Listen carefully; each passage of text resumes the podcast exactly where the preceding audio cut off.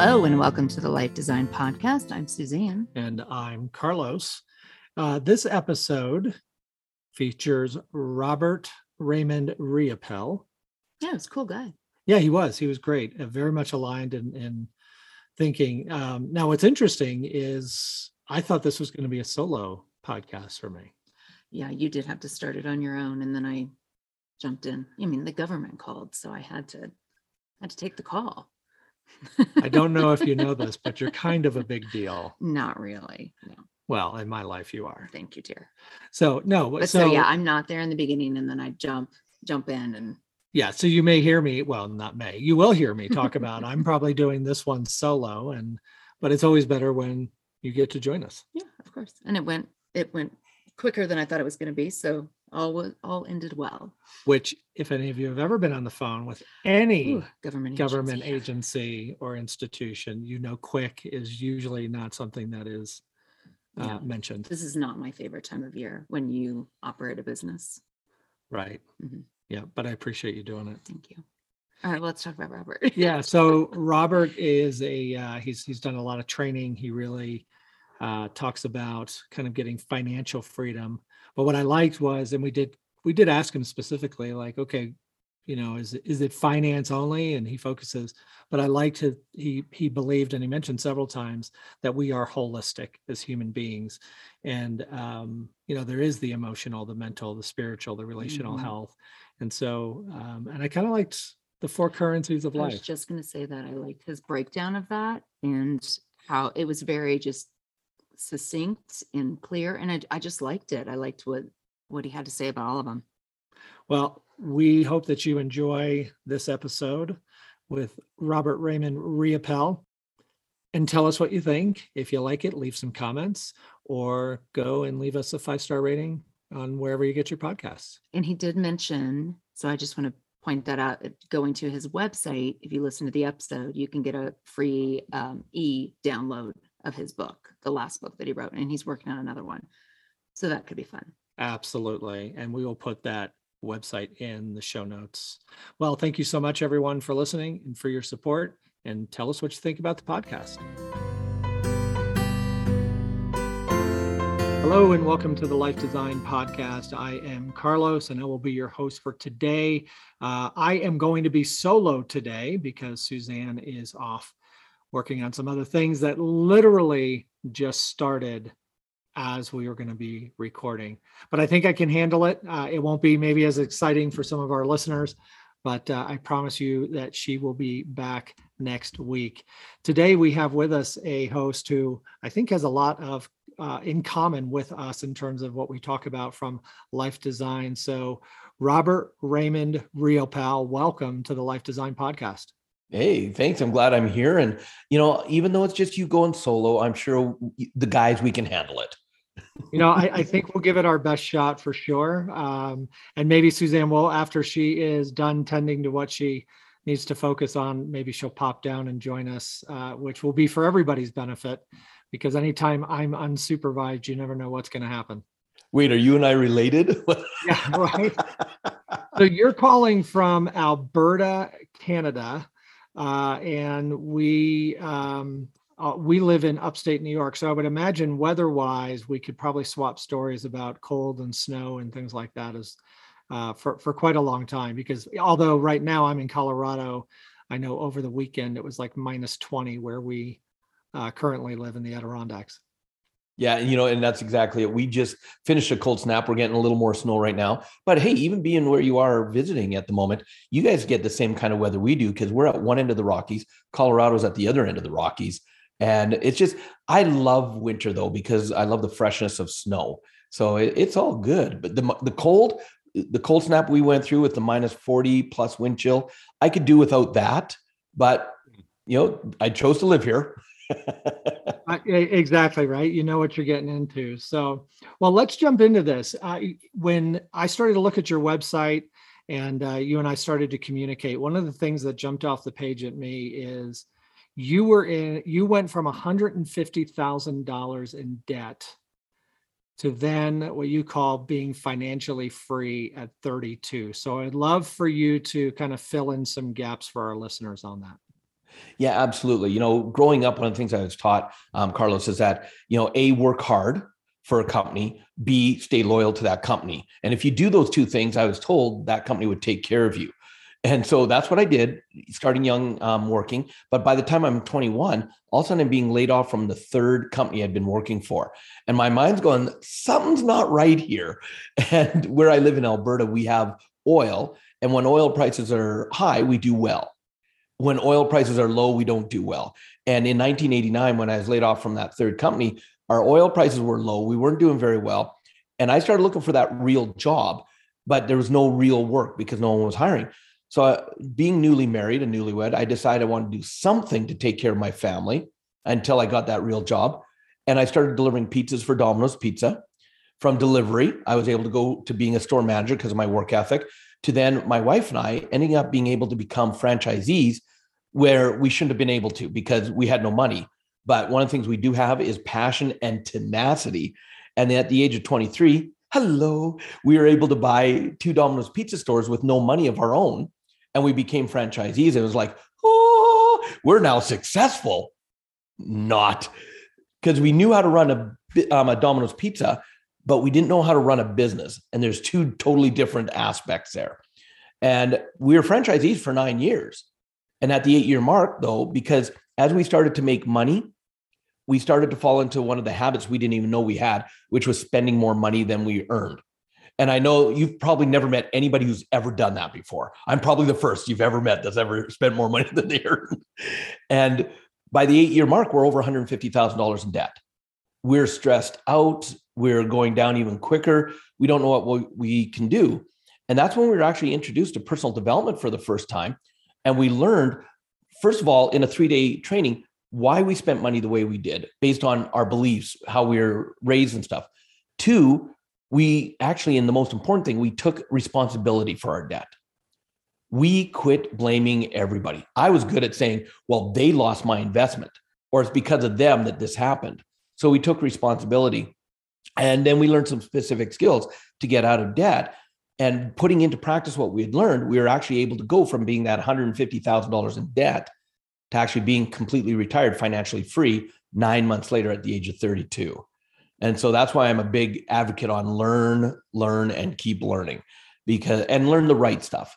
Because today I've spent the last 20 years, and it's actually, it's funny that you and I are talking right now because April 1st of this year is actually the 20th anniversary of my wife and I retiring and don't tell anybody how old I am. Don't do the math.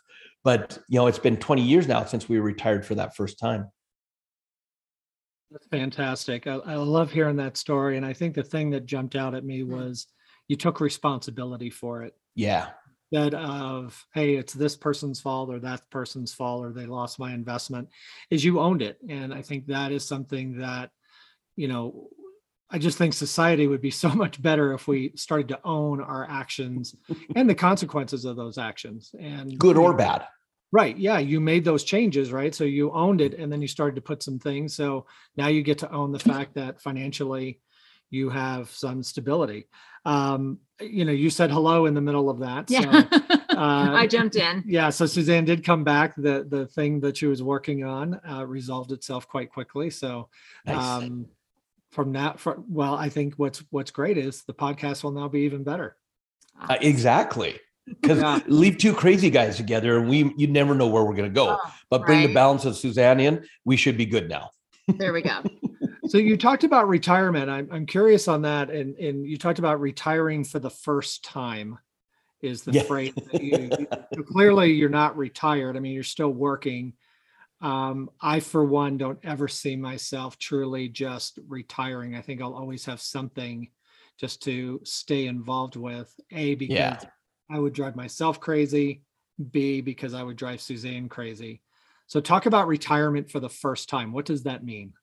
Yeah. And, you know, I look at the word retirement nowadays and I go, does that just mean I'm tired again? I'm retired. And, um, you know, look at the statistics too. How many people work all their life just to get to retirement? And because they have no further plans, they actually pass away fairly soon after because they quit having something to strive for.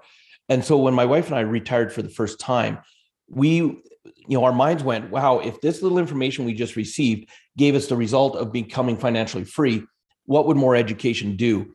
And we actually started diving into learning from every master that we could from um, could, because I'm a big believer. Don't just learn one way. Don't just learn from one person. Learn from everybody. And for the next two and a half years, my wife and I dove into so much personal development, learning from people like Robert Kiyosaki, you know, um, Richard Branson, T. Harv Eker, Les Brown, all these amazing people. And that's when I started to tap into my passion. I started to realize that, wow, if if I could even help one person, and here's one of the things I want your listeners to really get. Where I'm at today didn't start with me having this big, huge, grandiose vision. It started with what was one step.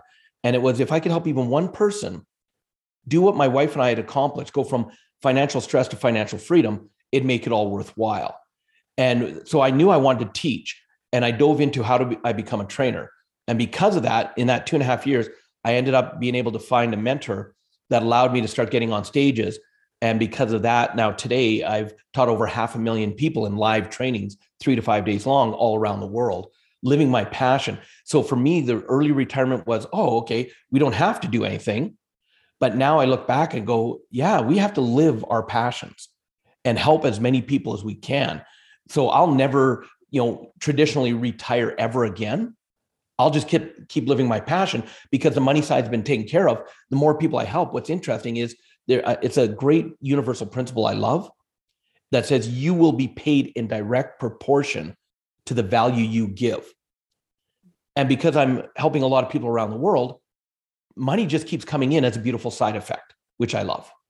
Interesting. I love, you know, anything about helping people and living in service to others, which I think we all, everyone can do, whatever, Yes. wherever you're at in life, we can always do that. So, so when it comes to life design, we find that many, excuse me, first think of all the reasons why they can't have the life they want or do the things that they want rather than all the reasons that they can.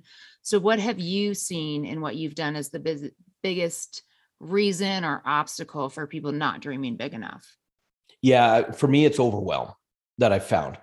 Uh, Hmm. everywhere I've traveled around the world, people say they want to do more, but then they get overwhelmed. And the reason is they start to think themselves out of success. And the, and the reason that is, is because picture it like this, you know, like Carlos and Susanne, let's say, you know, you're in where you are today, but you set this goal maybe five years down the road of where you'd like to be, whether it's financially, health, relationships, because I believe we're holistic. What impacts one area impacts all areas.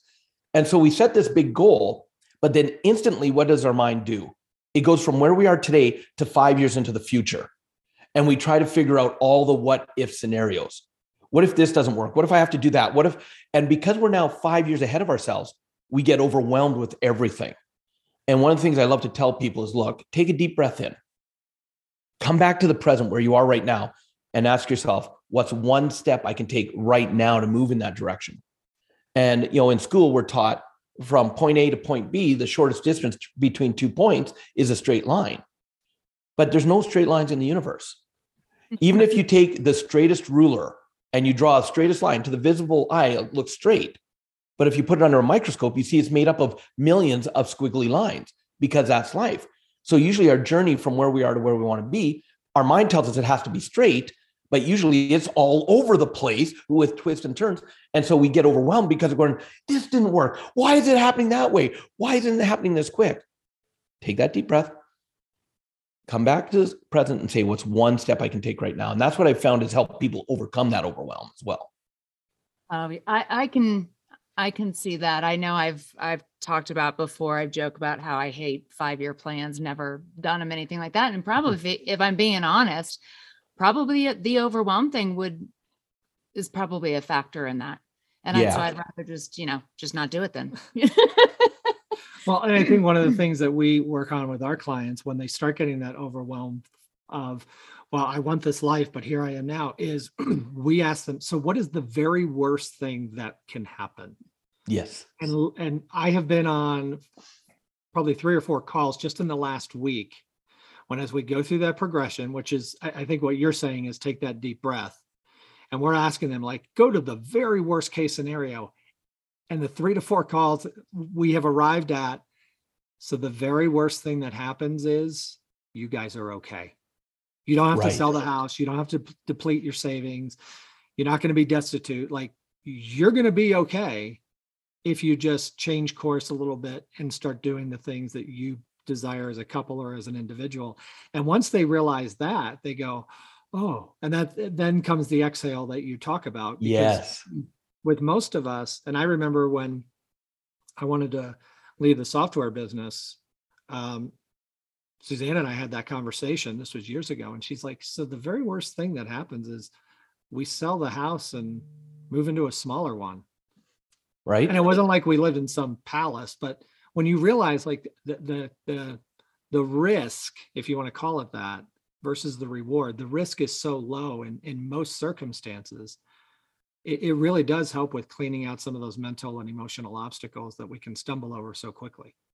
Yeah, and and one of the things that even like over this last couple of years that I've had to implement into my life is you know March 10th of 2020 is when my life changed because I was flying home back to Canada from an event in India. I just finished doing a 3-day event.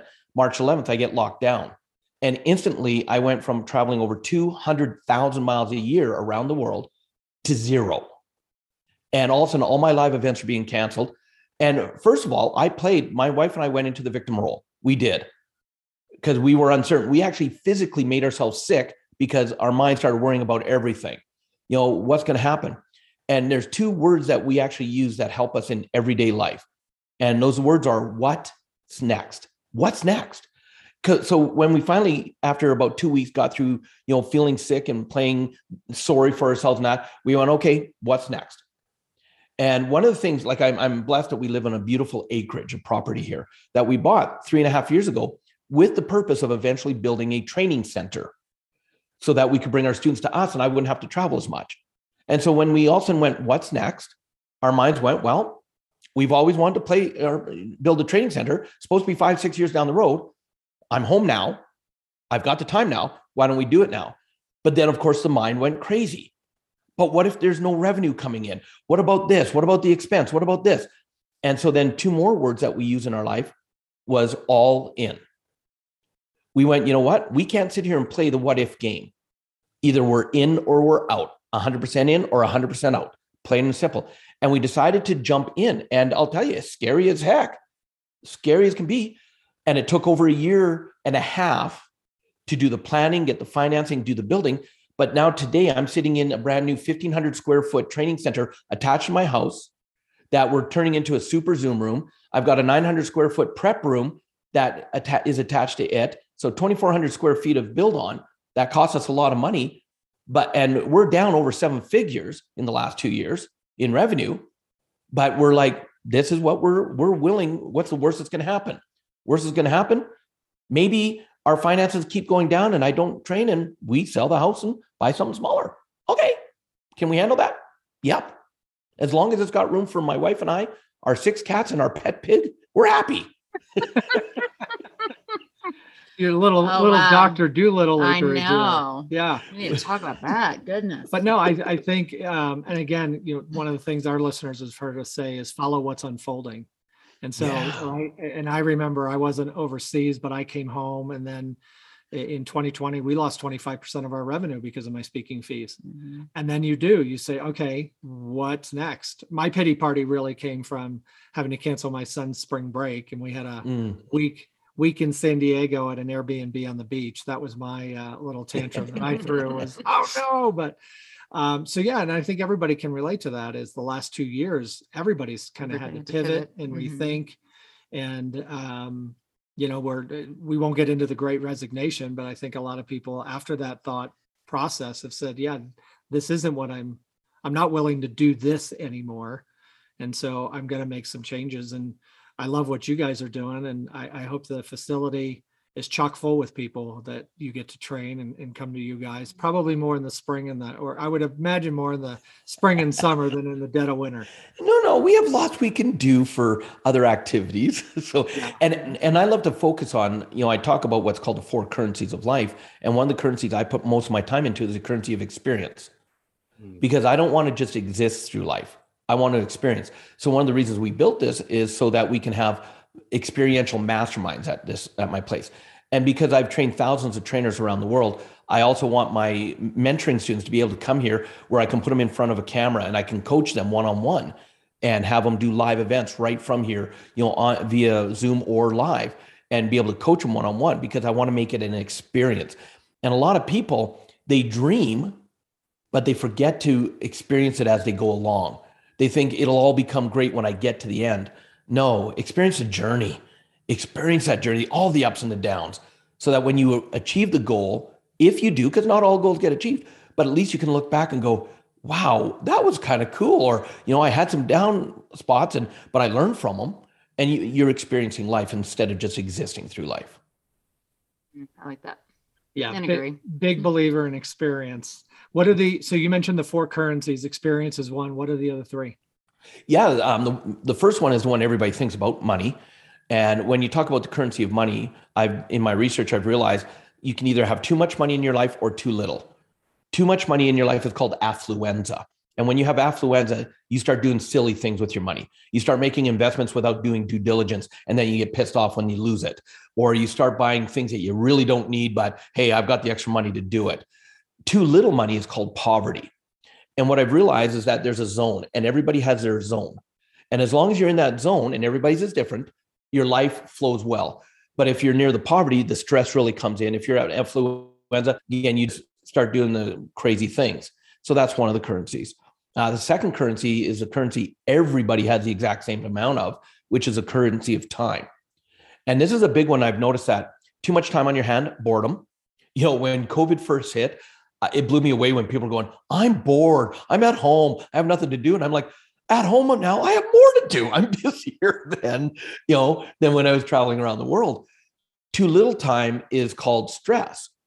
And one of the biggest things, and I'm sure you two hear this from your clients as well, I don't have time with my family, my business. I'm too, I'm already busy. I don't have time to do other stuff. And what I've realized and I've noticed is there's a big difference. Most people are really, really good at being busy, but they're not necessarily productive.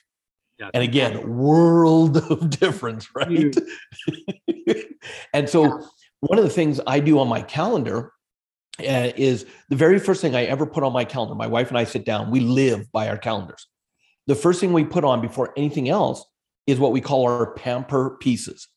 This is time for each other, time for ourselves, time for our health, time for family. And the reason we do this is think about the rule of money. Rule number one when it comes to wealth pay yourself first. And so, if that's for money, why wouldn't you do it with your time as well? And most people don't right? They for, they refuse to pay themselves first. So we put our pamper pieces on, but then the second thing we put on is what I call focus time. And depending on the research you look at, the research I kind of gone by is it's been shown that you can only truly be focused on something for about an hour at a time before you start to squirrel and you're all over the place. So I could sit there, I'm writing my new book right now, and I could say, Hey, I'm going to go to the office, write my book. Eight hours later, I go out and I'm like, Man, was I busy? but it doesn't seem like I got much done. and when I look, I was like, oh, I was on social media, I was instant messaging, I was replying to emails. Oh, and I wrote a little bit of the book. And so what I do now is I on my calendar is I'll put hour long chunks. So maybe 10 to 11, write book. And in that hour, that's all I'm focused on, no distractions. And I've learned in my life, it's a little different for everybody, but one hour of productivity for me is equal to about six hours of being busy. And so when people understand this, and I love doing time audits, when they understand to get themselves a little more productive, they free up way more time. And all of a sudden they go, huh, maybe I do have time to do the extra things that I really want to do. So learning to be productive. So that's the currency of time. And then the third one is the currency of fame. You know, especially with social media today, everybody wants their 15 minutes of fame. And a lot of people think it just comes easy. But think about the saying, I'm a 20 year overnight success. See, what people see is they see maybe the end result, but they don't see the work that you have to put into it. And we've seen fame destroy people's lives. But why is it fame can destroy some lives, but other people can take the exact fame and it ends up, you know, doing great? Well, it's about being you within and owning yourself with confidence, not arrogance in that space. You know, and I use the example I um, saw an interview years ago with Jennifer Lopez. And the interviewer said, Jennifer Lopez, you know, you are a powerhouse in business and you also do amazing with your family. How do you keep the two separate? And she said, Well, I'm just me. But when I'm doing business, I'm J Lo. That's my persona of me. When I'm at home, I'm Jennifer. And I went, that makes so much sense. See, because when I'm traveling around the world and on stages, I have people taking care of everything for me. So I'm Robert Raymond Riopel. That's my brand. That's who I am. I'm still me, but that's I'm known as Robert Raymond Riopel. But when I come home, I'm just Robert or Rob. And my wife and I have a running joke. You know, I get home and she goes, "Honey, you're home. No more assistance. Go take out the the garbage." And I'm like, "Yes," because it keeps me grounded. You know, and so when you have that currency of fame, if you understand to own yourself with confidence, not arrogance, it's amazing what you can accomplish because it's one thing to achieve it, a totally different thing to keep it. And that's where most people implode. Same with success, same with happiness, same with great relationships. You know, that honeymoon period. And then all of a sudden, why did you change? Uh, I didn't change. I've been this way the whole way. Your filters changed. So those are the four currencies in a nutshell. well, I appreciate you sharing those. The, the one on time is always it's something what you described is actually backed by science and, and ultradian rhythms, where yeah. mentally we have to give ourselves a break. And then I'm also drawn to the study that was done in the UK a number of years ago, pre-COVID, that said in an average eight-hour workday in an office, the typical worker is only productive two hours and 53 minutes of that eight hours. And they described it's the conversations with colleagues, the personal yep. phone calls, checking the social media, and so we do have this idea of, oh, I, am just so taxed. It's also one of the reasons why I hate this idea, even though I've written about it and talked about it, of work life balance, work life boundaries, work life anything. Like we have life, it's 168 hours each week. Nobody can create it. Nobody can create the 169th hour. we have 168. So what we do with that includes work and a host of other things. And if we start to really dial in and say, let's focus on productivity over busyness, I think it, it, it is such a game changer for individuals. Yes. And th- I think for them, the first obstacle to overcome is just believing that this is true. Because I've done the same thing. I tell people in an average work day, I'm probably only doing work work like five hours, five to six hours a day. That's it. But the productivity and the quality is better and so it allows me to then show up in other areas of my life for my own self, for my relationships. And it just changes everything because you really start to realize it, it's not about the number of hours you put in, it's the quality of those hours you're putting in. Yeah. And, and you think of all the big companies out there that put this as part of their culture. You know, one of my students, he was a former student and became a great friend. Um, I don't know if you've ever heard of the company Mindvalley. Yes. By Vishen Lakhiani. And, you know, in 2008, he was in one of my first trainings, or first training we ever did in Malaysia in Kuala Lumpur. Him and nine of his staff. He had 15 staff at the time, losing $15,000 um, a month US. And he brings nine of his staff to this training, blows them away, changes his life. Six months later, they have their first million dollar month for their business, made so much um, money that they were able to pay off expenses, debts, buy their office space. Today, he's got a company that's worth like 50 or 60 million dollars.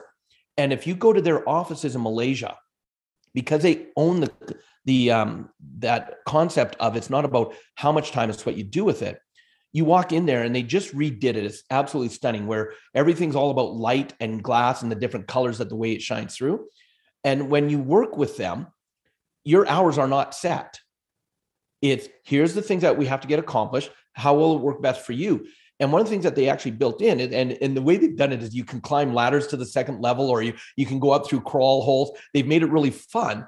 But in one area, they actually have two um, little bedroom pods up in the upper level. And at any time that someone needs a break, they're able to go up and have a break. It's not someone looking over their shoulder going, What are you doing? Because they know the art of keeping focused. And so if you need a break, go take a break, refresh yourself, that way you can come back and get stuff done, especially when it's coming to deadlines. That's so important because of that extra stress that gets put on you. You know, and, and I have a business partner out of Vegas. One of his things, because he's a computer programmer and he does internet um, websites, marketing, all that. He actually physically on his phone sets his timer for 50 minutes.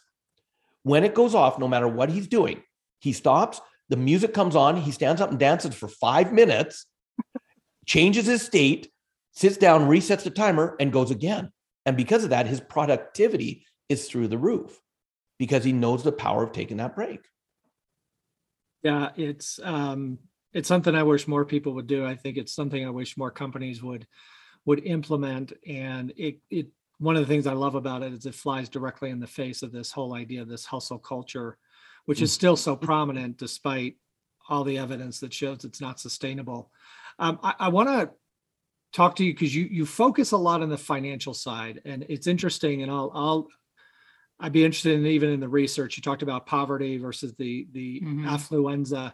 Um, and and much like you, for us, when we've seen put purpose over profit, you know, the money kind of I don't want to say it takes care of itself, like all of a sudden there's this magic pill that you take, and all of a sudden, but you do put a lot of focus on the financial side of life. And I would imagine that's because of where you came from with the debt and things that you described earlier.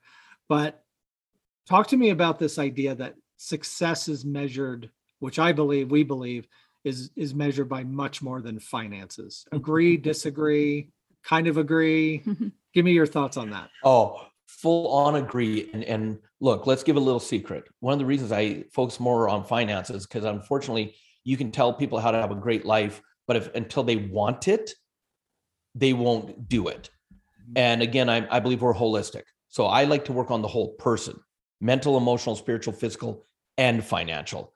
And learned uh, years ago that you talk about money, that will get people to come to you. So help them money wise. And as I do, I can give them what they think they um, want, which they do. But then I also help them with what they need. Because until you work on you and all the other areas, any money that comes will only be temporary. So I'm only interested in long term success for people. I don't want the instant gratification. So I am in 100% agreement with what you're saying because, and I just, it's that unfortunately you use it as a hook to say, okay, let's help you financially. Okay, now that we're talking about finances, did you know your relationships? Ah, it's the same thing. You know, if, if your relationships aren't working, it's because of how you're thinking about them or the actions you're taking. Well, what about your health? Guess what? It's the same thing. And it all ties together. So that's the yeah, that's the way I look at it. Okay, so you talk about six steps to success. So talk to me more about that and how that evolves and changes as we evolve and change and get older and life, you know, we're in a totally different place in life than we were 20 something years ago. And just what what does all that look like and how do we adapt and change with it? Yeah, and you know, when I wrote the, my first book, Success Left a Clue, and I talk about the six steps, Eh, and, and I'm going to tell your audience, do not let the simplicity, because I kept it simple. I could have wrote a thousand page manual with all the science, all the quantum physics, everything behind it. People would have looked at it. Most people would have 20 pages in. Yeah, too much. So I kept it simple. So don't let the simplicity fool you. But the first step is to dream, but not to dream to dream big. And when it comes to the dreaming big, you know, as, as Les Brown, an amazing friend of mine, he says this. He says, the problem is not that we dream too big and we miss our dreams. The problem is we dream too small and we hit them, which creates a mediocre life. And so I encourage people to start dreaming big, vision boards. I'm huge on vision boards. And when you're dreaming, it's not about how am I going to do it, is what would I love to have in all my areas of my life? And make it visual because visual is memorable. Have it somewhere where you see it on a daily basis. Step two, then is something that a lot of people don't think they should do or could do. And that's to find a mentor or someone to model. You know, unless you're a Jeff Bezos or an Elon Musk, chances are no matter what you want to do, someone's accomplished it before you. So why try and reinvent things? Why not go and find the person who's done it, find a way to learn from them? Because not only are you going to learn the good things, but you're also going to learn the the mistakes maybe that they made that you can avoid. But unfortunately, you know, through school, we're taught figure it out on our own. And so that's where people default to. Because if I ask for help, I'm weak and I'm cheating. If I do what someone else is doing, I'm cheating. And so that mindset holds a lot of people back. So I find, you know, and, and step two comes in two parts actually. Not only do I want you to find a mentor or someone to model from, but at the same time, ask yourself, who can I be a mentor to? Who can I model for? Who can I give back to? And when I tell people that, a lot of times they go, but Robert, I haven't really accomplished what you've accomplished. How could I mentor someone? And I'm like, I don't care. Somewhere in your life, you've gone through something that can help someone. So find people to assist. Don't wait to get everything before you give. Give right away. So find a mentor, someone to model from. Step number three, probably the biggest mistake traveling all around the world that I see the difference between people who um, succeed and people who don't is you have to take action. How many people think themselves out of success? They overanalyze, they overplan. And I love the saying that says, one step in the right direction is worth a thousand years of thinking about it. So that's why I like to break things down into small little bite sized pieces. What could I do? And the easier, especially in the beginning, the easier you make the steps, the better, because you create the habit of actually taking the steps. So that's step three. Step four, you can have the biggest dreams in the world. You can have the greatest mentors in the world. You can even be taking actions and having success. But step four is what sabotages most people from maintaining it. You have to celebrate your successes. And people don't give themselves a chance to do that. And so when you celebrate, it doesn't have to be like, oh, I'm throwing a big party, I'm doing this. No, it might be something like a pat on the back. Great job. You accomplished what you said you're going to do. You know, it might be, you know, going out and having a date night with your wife to celebrate that you hit another milestone in your relationship. It all these different kind of things. Find ways to celebrate. And then step 5 it leads into is then it works with your belief in yourself you know, probably the biggest issue I've seen around the world, no matter where the people live, the culture, the way they've been raised, low self esteem is probably the biggest thing I've noticed that holds people back. And so when you celebrate, it allows you to believe in yourself a little bit more. And again, confidence, and listen to these words, please confidence, not arrogance. You know, you there's a lot of arrogant people, and the reason they're arrogant is they're trying to hide their lack of self confidence. So own yourself with confidence. And then step six, which is the one that kind of messes people up because they go, it can't be that simple. And it kind of goes to what um, you were asking about how to how do you evolve. Step six, repeat the first five steps. because what happens is you set your dreams, you find a mentor, someone to model from, you take the action, you celebrate your success, it elevates your belief in yourself. So now you can have bigger dreams, find greater mentors, have greater actions, greater celebrations, greater belief, and it becomes a beautiful perpetual cycle. Yeah, I like that, and and I'm glad to hear it's not like oh, it's just these six steps, and then you're at the pinnacle of success, and you know you've hit this nirvana state. Because I do believe in life, you know, like Susanne said, we're at a much different stage. When we talk about life design, I said our life design looks different because now we're empty nesters than it would have 15 years ago when That's right. we were raising four small children. So I love that you you basically what you say is these are six things you can do, and you should be doing them continuously as you journey through life your circumstances change because you, you you know i know people who eh, you know most people who reach a point in life where they can give a greater amount back both in time and finances and knowledge Yeah. and all those things. So i appreciate you saying that. One last question which we ask all of our guests and you've already alluded to it is that life design looks different for everybody as we just talked about. And and you're a big proponent like we are of just small little shifts start Yes. the process. Don't keep don't get freaked out by the mountaintop that you have to ascend in your life. Just start with one or two small steps that you can put in place so i would love for you to and if you've shared it just reiterate it again give our listeners one to two small things if they're sitting there saying i really want to live life by design what are one to two things they can do to start that process today Yeah. One thing is, first of all, stop comparing yourself to other people. Mm. Stop it. You know, and this is where social media is one of the frustrations I have is how many people get online and they look at look at their amazing life, their amazing life, their amazing life, and then they go and they compare it to the crap going on maybe in that moment for themselves. The only person I want you to compare yourself is to you. Am I one step further than I was yesterday? Am I moving through maybe what tore me down? Uh, Have I stepped back up? So stop comparing yourself to other people would be one. And two, you know, something I truly believe the greatest gift that anybody can give this world is to be themselves in all authenticity. And when you're yourself, either people are going to like you or they don't. And if they like you for who you are, that's awesome. If they don't like you for who you are, that's awesome. because how much time And I can only come from personal experience as a former people pleaser. Like if there was an Olympics for people pleasing, I was a gold medalist.